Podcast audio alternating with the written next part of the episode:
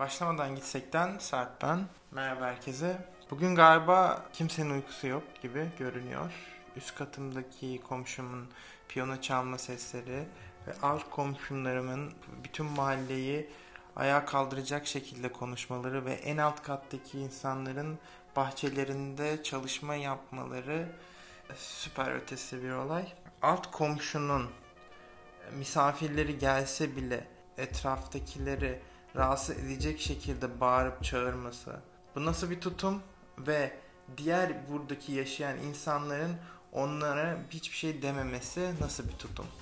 Aslında şey gibi sen eğer onlara bağırırsan susun lan falan dersen böyle diğer insanlar sana böyle garip bakacak tavırları olabilir. Ya da onlar mesela devam ederse bu tutuma sen rahatsız olup daha da içinde biriktireceksin. Mesela kapı çıkışında herifleri gördün mü böyle dalasın gelecek. İşte neden buraya girdim bilmiyorum. Tamam ben bayağı ayar olmuşum galiba bu ses olayına. Neyse biz de bu ortam içerisinde size seçkinlik ve sıradanlık üzerine çok hızlı bilgiler verip günlük hayatta nasıl kullanırsınız, nasıl kullanılmazsınız bilmiyorum ama genel böyle kısa bilgiler vermek istiyorum. Ben de hem sizde sizlere bunu anlatırken ben de bir nevi kendimde önceden araştırma yaptığım için bir tekrar olur. Seçkinlik ve sıradanlık üzerineydi. İlk bölümün sonunda söylemiştim. Ama sonrasında araya birkaç kişiyi konuk olarak getirip çağırmıştım. Bitkiler, bitkilerin hayatı sadece varoluş çemberinin içinde cereyan eder. Dolayısıyla onların zevki bütünüyle öznel olan kör yani algısız, ilgisiz, bilgisiz bir hoşlanmadır. Hayvanlarla birlikte bilgi ilave bir şey olarak gün yüzüne çıkar. Ama yine de bu tümüyle dürtüler, en yakın ve en acil dürtülerle sınırlı kalır. Dolayısıyla onlar da sadece varoluşta tam bir tatmin bulurlar ve bu onların hayatlarını doldurmaya yeter. Ancak insanda bilgi yani salt öz bilinçten farklı olarak başka şeylerin bilinci yüksek bir dereceye varmış ve aklın ortaya çıkarmasıyla öngörü ve dikkatlilik yahut düşüncelik dediğimiz düzeye yükselmiştir. Bir, iki tane bilgi var bu hayatta. Bir yararlı bilgi, bir de serbest bilgi. Bu yararlı bilgi işte bu senin araştırıp edip işte kitapları alıp okuduğun bilgi. Serbest bilgi de bu bilgiler ana belli bir rahatlama yahut gevşeme ve hayatın büyük bir bölümü bitkilerde olduğu gibi varoluş çemberinin dışına çıkmayacak. Yani işte Instagram'da gördüğün videolar işte kedi videosu ne bileyim oradan oraya atlıyor onları görüyorsun falan hani Instagram'ı kullanmak gibi aşağı aşağı aşağı aşağı aşağı. Ama sonrasında bir bakıyorsun ulan hani hiçbir şey hatırlıyor musun? Yani bunları izledikten sonra. Yani %80'imiz büyük ihtimalle hatırlamıyordur ne izlediğini yani. O kadar karışıklığın arasında. Sadece şaşkın ve Boş vakit, vakit geçirme bunun belirtisi e, başka insanlarla sadece birlikte olmaktan ibaret olan dost canlılık da bundan farklı değil. Aslında hani bu kaliteli bilgi ve kalitesiz bilgi olarak aslında diyebiliriz buna. Bir araştırılmış böyle araştırıp hayatla ilgili de böyle hayata dair düşünceler. Diğeri de böyle serbest sadece vakitini vakitini geçireceğin ne bileyim sadece seni tatmin edecek. Anlık tatminler gibi. Buna bir sürü şey dersin. Ne bileyim sevişmek dersin. E, filmi izlemek ama filmi %100 kendini vererek izlemeden izlemek. Vakit geçirmek için.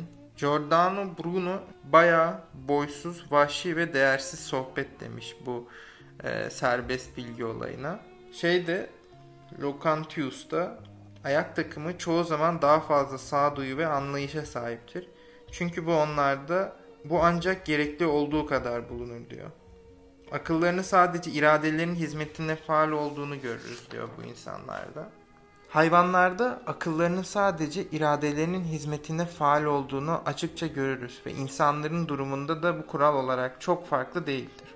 Hatta onlarda da genellikle aynı şeyi görürüz. Esasen birçok insanın durumunda onu asla başka bir şekilde faal olmadığı dikkatinin her zaman hayatın önemsiz amaç ve hedeflerine ve bunlara ulaşmanın çoğu kez böylesine sefil, bayağı ve değersiz araçlarına dönük durumda olduğu bile görülürmüş. İradeyle hizmet için gerekli alanın biraz üzerinde belirli bir akıl fazlasına sahip olsa ve böyle bir fazla kendiliğinden hiçbir zorlama olmaksızın iradenin harekete geçirmediği veya onun amaçlarıyla ilgili olmayan ve, ve neticesinde dünyanın ve eşyanın tamamen nesnel biçimde kavraya kavranılmasından ibaret olan bütünüyle özgür bir etkinliğe girişse işte o zaman böyle bir fazlılığa da sahip insana deha diyebiliriz.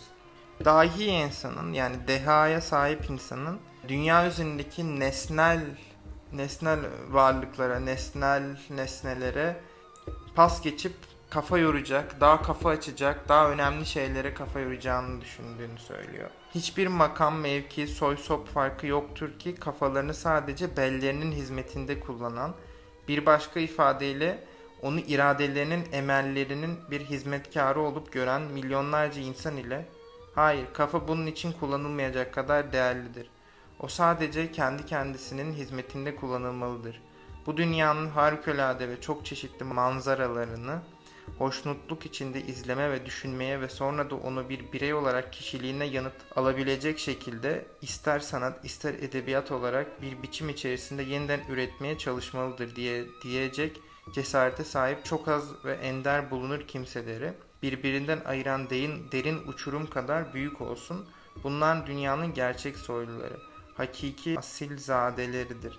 Diğerleri köleler ve ırgatlardır. Çok böyle kesin kesin böyle şeyler veriyor ya cümlelerde. Kesin yargılar söylüyor ki işte diğerleri köleler ve ırgatlarıdır. Senin bunu zaten böyle bir şey söylemen için zaten düşünmeyen insanların da var olması gerek gerekiyor. Yani illa onları da köleler, ırgatlar değil de düşünmeyen insan ne demek? Şöyle belki de. Dediği gibi yeme, içme ve çiftleşme, e, anlık zevklerle hayatını sürdüren insanları söylüyor. Onların da olması lazım ki sen diğer türlü diğer insanları da gör. Komünizmle, kapitalizmle hani birinde işçiler yönetsin, diğerinde de zengin para babaları patronlar yönetsin. Ya aslında ikisinin de bir arada ortak yaşayabileceği, ikisinin de birbirine kavga etmeden yaşayabileceği bir ortam herhalde hiçbir zaman olmayacak ve o yok da yani. Aslında benim demek istediğim düşünen insanla düşünmeyen insan bir arada alıp dünyadaki varlıklara daha çok kendini sahiplenen insanlarla aslında ortak çalışarak aslında belki de bir yerlere gelebileceğiz. Kesin darbelerle böyle birbirini ayırmak birbirimizi bence saçma geliyor bir arada bir şeyler yapmamız lazım gibi geliyor. Ama dedikleri doğrudur belki düşünmenin aslında mesela bir manzaraya ya da böyle kalabalıkların arasındaki düşünme zevki ve düşünürken ki senin kafa açman ve hani kafa açmak dediğim daha fazla bir şeyleri bilmek, öğrenmek aslında güzel bir şey. Bu hani kitap okumak da gibi de. Kitap okumak aslında ezberi bir yöntem gibi. Hani bu film izlemek gibi. Kitap okumak da aslında bana öyle geliyor. Sen aslında bu okula gitmek, üniversite ortamı da aynı. Sen kendi düşünceni bazen kaybedebiliyorsun çok fazla bunları yaparsan.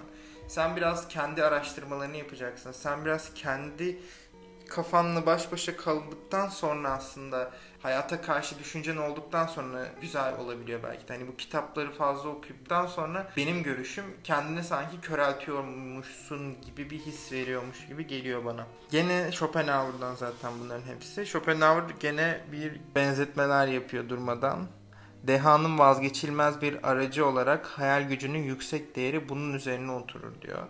Deha çoğu kez berbat koşullar içerisinde sefil ve perişan yaşar. Çünkü o kendi kişisel refah ve rahatını nesnel amaca feda eder. Bir ruh kendinde bulduğu haz ve coşku içerisinde ne kadar büyük şansı sahip olmuş olmalı ki ondan arta kalan izlerden yüzyıllar hoşlanmaktadır. Hep bir fedakarlıktan bahsediyor aslında yani bu genius insanların. Bilmiyorum şey zor işler ya. Aslında çok riskli risk alacağın işler. Buna fazla gidersen bir delirme korkusu olabiliyor. Bazen şey hissedebiliyorsun bu durumlarda sanki. Bir şeylerden bir şey bir şeyleri eee bir şeyleri kaçırıyormuşsun gibi hissediyorsun. Yani o zamanda gider ilerlerken zaman sen ıı, Aa, orada onlar ne oluyor? Orada onlar ne oluyor? Çok insancıl durumlar yani. O yüzden baktığında mesela bütün felsefeciler, felsefeciler ve düşünen insanlar ormanda ya da böyle e, yürüyorlar, ormanda oturuyorlar biraz yalnız başlarına, tek başına doğayla iç içe kalıyorlar, işte bakıyorlar, izliyorlar. Ama işte Schopenhauer mesela kadınlar kadınlardan tiksiniyor. Adam öyle hayatlar, öyle garip şeyler yaşamış ki mesela onun düşünceleri o konuda bilmiyorum çok enteresan işler ya. Şey gibi. Seçimlerle alakalı işte ya. Sen ne yapmak istediğine bağlı. Yani o kadar garip ki kaos ortamı var ki klasik laflar ama kaos ortamında benim yaptığım şey yani alt tarafta böyle wo sesler geliyor. İşte üst taraftan şu an hala böyle piyano sesleri don don don don don. İşte en alt katta hala böyle bir çalışma sürüyor. Saat gece oldu. Kaç oldu yani 12 bir oldu. Hala bunun böyle bir kaosluğu içerisinde devam ediyor. Herkes evlerine kapandı ama evlerinde de gene insanlar bir şeyler üret, bir şeyler yapmak istiyor. Bir şeyler arkadaşlarıyla gelmiş konuşuyorlar, ediyorlar. Güzel bir kaos var ortamda. Son olarak ben size bir tane yazdığım şiirden okuyayım bari. En sonunda da öyle kapatırsınız. Teşekkürler. Görüşürüz. Dedi derviş öğrenci. Bir gün kaç kilo çeker? Uymadım sayısız günler. Sadece değeri artsın diye. İşe yarıyor mu acaba? Yalnızca şu ana kadar göz kapaklarım ağrıdı. Ama ben büyük adam olacağım. Sessiz bir kütüphanede bulacağım kendimi. Boş bakışların arasında kitabın sayfasına kirpiğim düşecek. Arkaya yaslanıp oturacağım. Ayak tabanlarım görünecek. Çalıştığımı anlayacak herkes. Dedi derviş öğrenci. İşte ayarı bozulan günler sürüklüyor bizi bu anlamsız yalana.